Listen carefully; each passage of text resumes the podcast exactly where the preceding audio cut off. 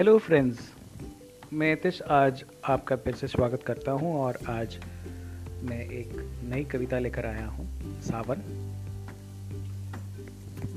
चूँकि मैं बेंगलोर में हूँ और यहाँ पर बारिश का मौसम है तो मुझे लगा कि मैं अपनी कविता सावन आपके साथ साझा करूँ। ये भी मैंने 2004 में लिखी थी, अगस्त के महीने में। तो पेश है सावन। सावन की पहली बूंद की फुहार मुबारक हो।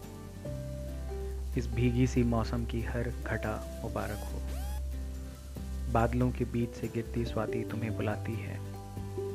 दिल के तारों के तरंगों को झनकाती है। रिमझिम बरसात में तुम्हारे भीगे होठों की झलक चाहता हूँ।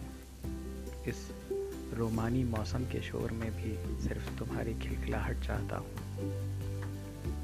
काश इस पल तुम होती, काश तुम्हारी खुशबू होती, काश तुम्हारी जुल्फों के साए में हम खोए होते।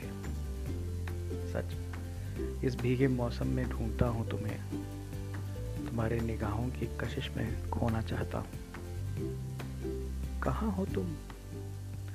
क्यों मुझसे जुदा हो तुम? सावन के झूलों के पास क्यों तन्हा हो तुम? यूँ तन्हा ना छोड़ो मुझे यूँ मुँह ना मोड़ो मुझसे।